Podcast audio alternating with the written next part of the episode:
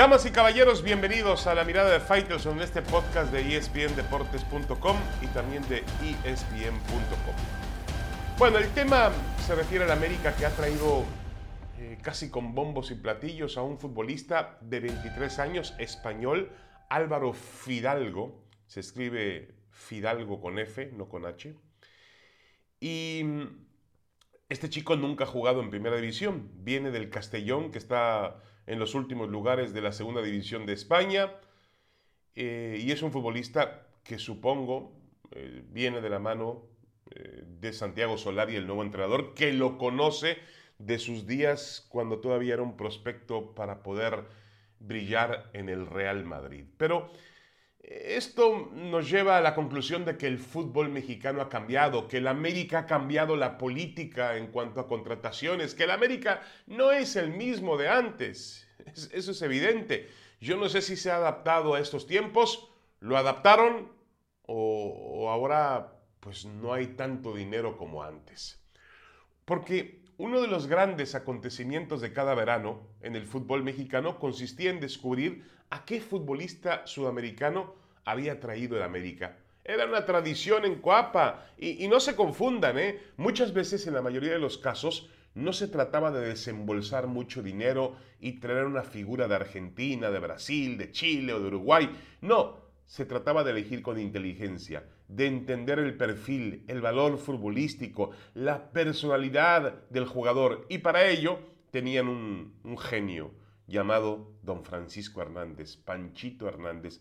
Él volaba regularmente a Buenos Aires, a San Pablo, a Río de Janeiro, a Montevideo, a, Santiago de Chile y veía futbolistas, a Paraguay y veía jugadores de fútbol y lo anotaba el nombre y les daba un seguimiento y después los contrataba y terminaban siendo grandes figuras de la América. Em, obviamente no eran los tiempos de la tecnología. Hoy la comunicación es mucho más global. Hoy podemos ver un video de cualquier jugador de fútbol en, la computadora. Antes eso no existía y don Panchito lo hacía, lo hacía muy bien a pesar de todo. Entiendo que los tiempos han transformado. Hoy el América contrata jugadores jóvenes que puede desarrollar de pronto y volver a vender en el mercado, quizá en un fútbol de mayor tamaño como es el europeo. Pasó recientemente con, con futbolistas como aquel Mateus Uribe, colombiano, pasó con el portero Marchesín, que vendió al fútbol, fútbol portugués. Y bueno, para eso también ha firmado a jugadores jóvenes, además de ese chico Fidalgo, anteriormente firmó a Viñas, a Cáceres, dos uruguayos que venían de equipos muy pequeños y que son muy jóvenes. Firmó también a este chico Díaz, paraguayo. Firmó también al otro Renato Sánchez, otro paraguayo jugadores que no pasan los 24 años de edad y que el América piensa recotizar o cotizar finalmente, terminar de desarrollarlos y después venderlos y hacer negocio. Ya no existen aquellas bombas famosas del verano donde aparecían nombres como el de Dirceu. Yo vi jugar a Dirceu en México. Tenía una frase muy famosa que decía, Dirceu, eh, aquí en México, yo les mando balones y ellos me regresan sandías con respecto a los pases que le devolvían sus compañeros. Dirceu, Ruggeri, aquel gran central argentino, Bijik, Kalusha, dos africanos maravillosos de la América, Dumitrescu, un romano que había jugado un par de campeonatos mundiales, eh, Zamorano, el gran delantero chileno, Edu, brasileño de un corte técnico impresionante, Claudio López, el Piojo López, otro argentino también fantástico, o quizá también aquellas contrataciones exactas de, la América, de Panchito Hernández, Carlos Reynoso, que es el, americanismo en sí, es el mejor jugador en la historia del club, Sague, eh, Sague, papá, por supuesto, el hijo ya se hizo prácticamente, bueno, se hizo en Brasil, pero, pero eh, no fueron los tiempos de Panchito Hernández, Celada, gran portero argentino, Cicinho, el papá de los dos santos, Vacas, Outes, Batata, Romano, Santos, Antonio Carlos Santos, jugadores que llenaron de gloria la historia americanista. Esos tiempos, déjeme decirle con toda tristeza, que se han terminado. En América hoy es capaz de contratar jugadores que no tienen ni un minuto en primera división. Pues qué pena, ¿no? Porque el estilo de la América era otro. Una pequeña pausa en la mirada de Faitelson y regresamos con más. Vamos a hablar de las chivas y la crisis. Que hay crisis pero que no la admiten.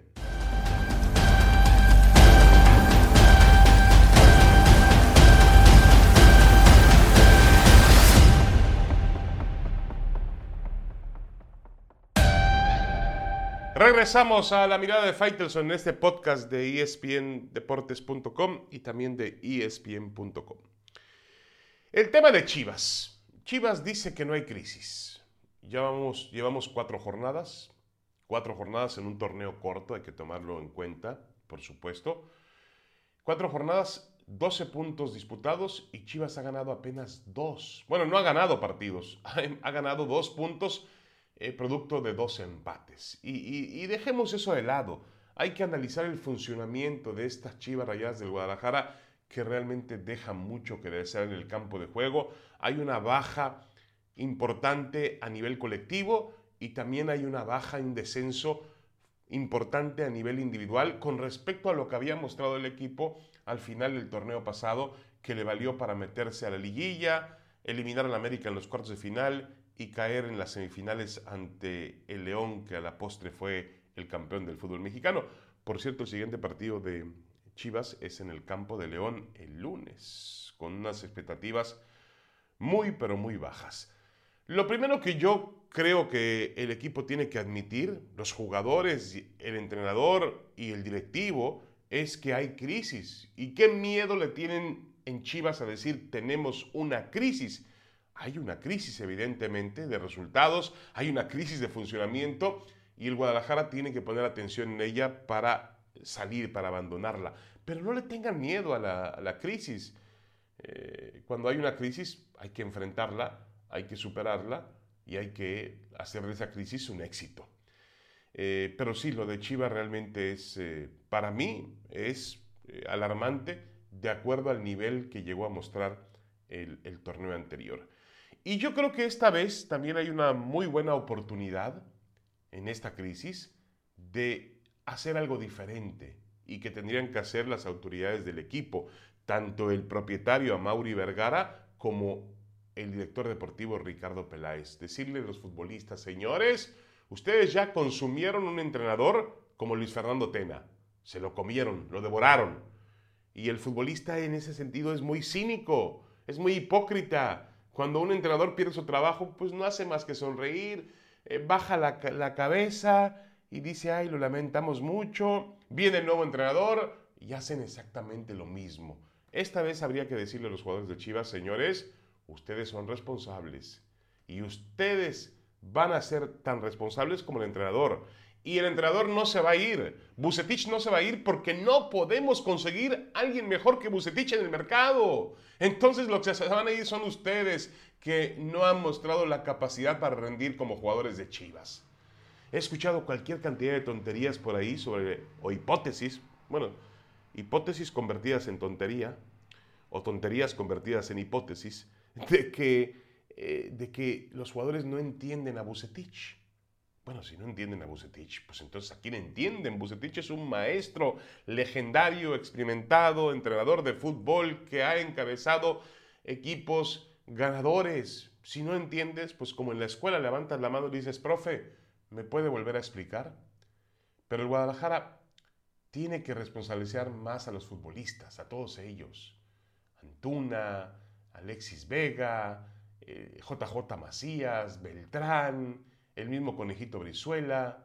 Tienen que recuperar su nivel porque está claro que son futbolistas con la capacidad para jugar mejor de lo que lo han hecho en, este momento. Y con el propio Bucetich fueron capaces de trascender el torneo anterior. Pero es un grupo muy sui generis el de Guadalajara. Recuerden que es un equipo que siempre está envuelto en temas de indisciplina eh, y que tiene una personalidad muy frágil. Yo no sé por qué, pero en Guadalajara el fútbol a veces es muy complicado. Vean la tabla general y están tanto Chivas como Atlas ocupando los últimos lugares del certamen. cuando Guadalajara siempre fue, o, el estado de Jalisco siempre fue un lugar muy productivo para futbolistas. Esta vez no está funcionando el tema y tiene que ver con mucho un asunto de concentración, realmente, de concentración, de valor y de responsabilidad. Los jugadores tienen que entender la camiseta que están portando. No es cualquier camiseta, es la camiseta de Chivas. Si no lo entienden, pues entonces van a seguir devorando entrenadores, uno tras otro. Ayer fue Tena y ahora van por Bucetich. ¿Y quién es el siguiente? Diego Alonso. El que pongas ahí se lo van a comer. Entonces, yo creo que el mensaje es como el que ha mandado Tigres en el fútbol mexicano y como hay muchos en el fútbol del mundo. El entrenador no se va, te vas tú primero. Una pequeña pausa, regresamos con más de la mirada de Fighters en este podcast de espndeportes.com, espn.com.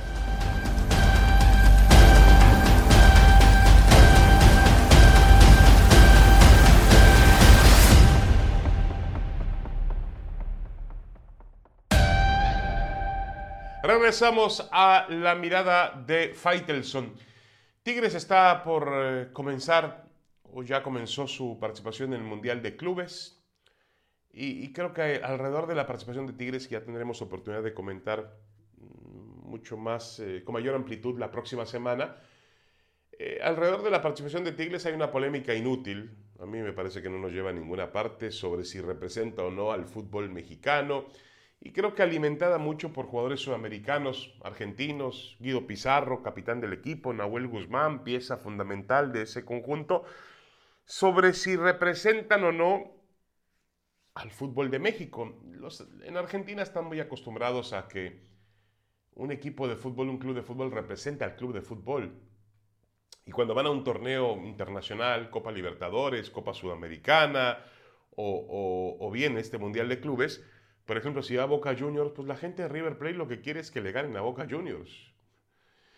En México no tenemos tan arraigada esa cultura. Por eso yo creo, supongo, que las palabras de Pizarro y de Nahuel Guzmán pues generaron cierta, si no molestia, cierta inquietud.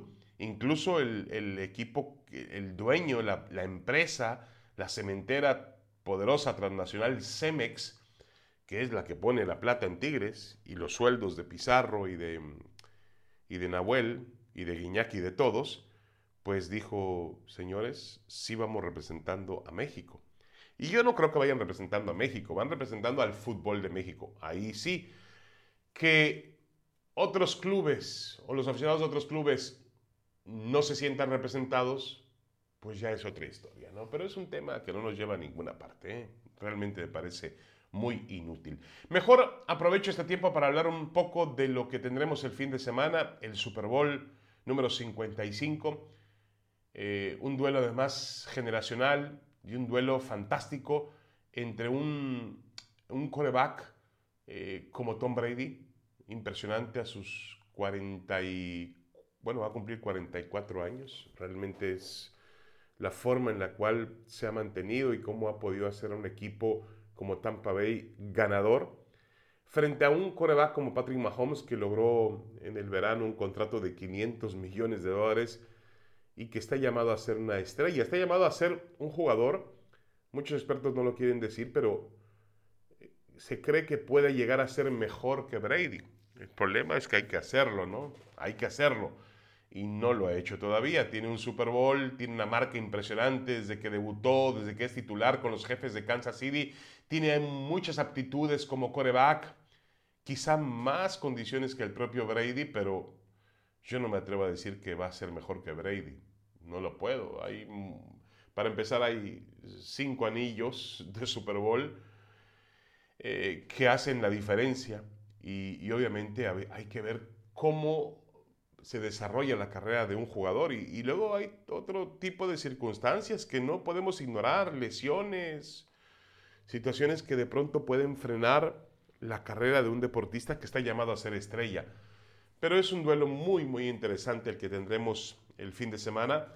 Obviamente también eh, envuelto en un Super Bowl diferente. En la semana lo ha sido cuando generalmente la NFL enseñaba todos los avances que podía mostrar en mercadotecnia, eh, en presentación de, los, de las marcas, de los patrocinadores, de los jugadores, los equipos los utilizaba también para eso, en el día de medios. Toda esa expectativa esta vez no ha existido o se ha hecho de manera virtual, se ha hecho de manera más reducida, con mucho cuidado, con mucha atención también en, en, los temas de, de, los contagios. Así que es un Super Bowl diferente, como también lo va a ser un abierto a Australia diferente a partir de la próxima semana, el primer Grand Slam del año tenístico que ha atravesado en las últimas horas por incertidumbre, luego de que un Em, empleado de un hotel dio positivo por COVID-19, lo cual ha llevado a, a, un caos, a una emergencia. Australia se sentía libre en el tema o salvado en el tema del COVID y resulta que ahora tiene esta, esta situación. Eh, pero mientras eso ocurre en Australia hay preocupación también en el Super Bowl, en la NFL. Pues en México estamos en el Viva México con la Serie del Caribe donde yo veo todas las noches muchísimos aficionados en el Parque Teodoro Mariscal, los peloteros en los hoteles, en las discotecas o en los bares. Bueno, discotecas creo que no hay, pero en los bares sí, en los restaurantes. En fin, en México la vida es más relajada. O eh, la vida no vale nada, como decía aquel gran cantautor José Alfredo Jiménez. Bueno, muchas gracias. Los espero la próxima semana en una mirada de Faitelson más en este podcast de espndeportes.com, espn.com. Muchas gracias, abrazo y que pasen una muy buena semana.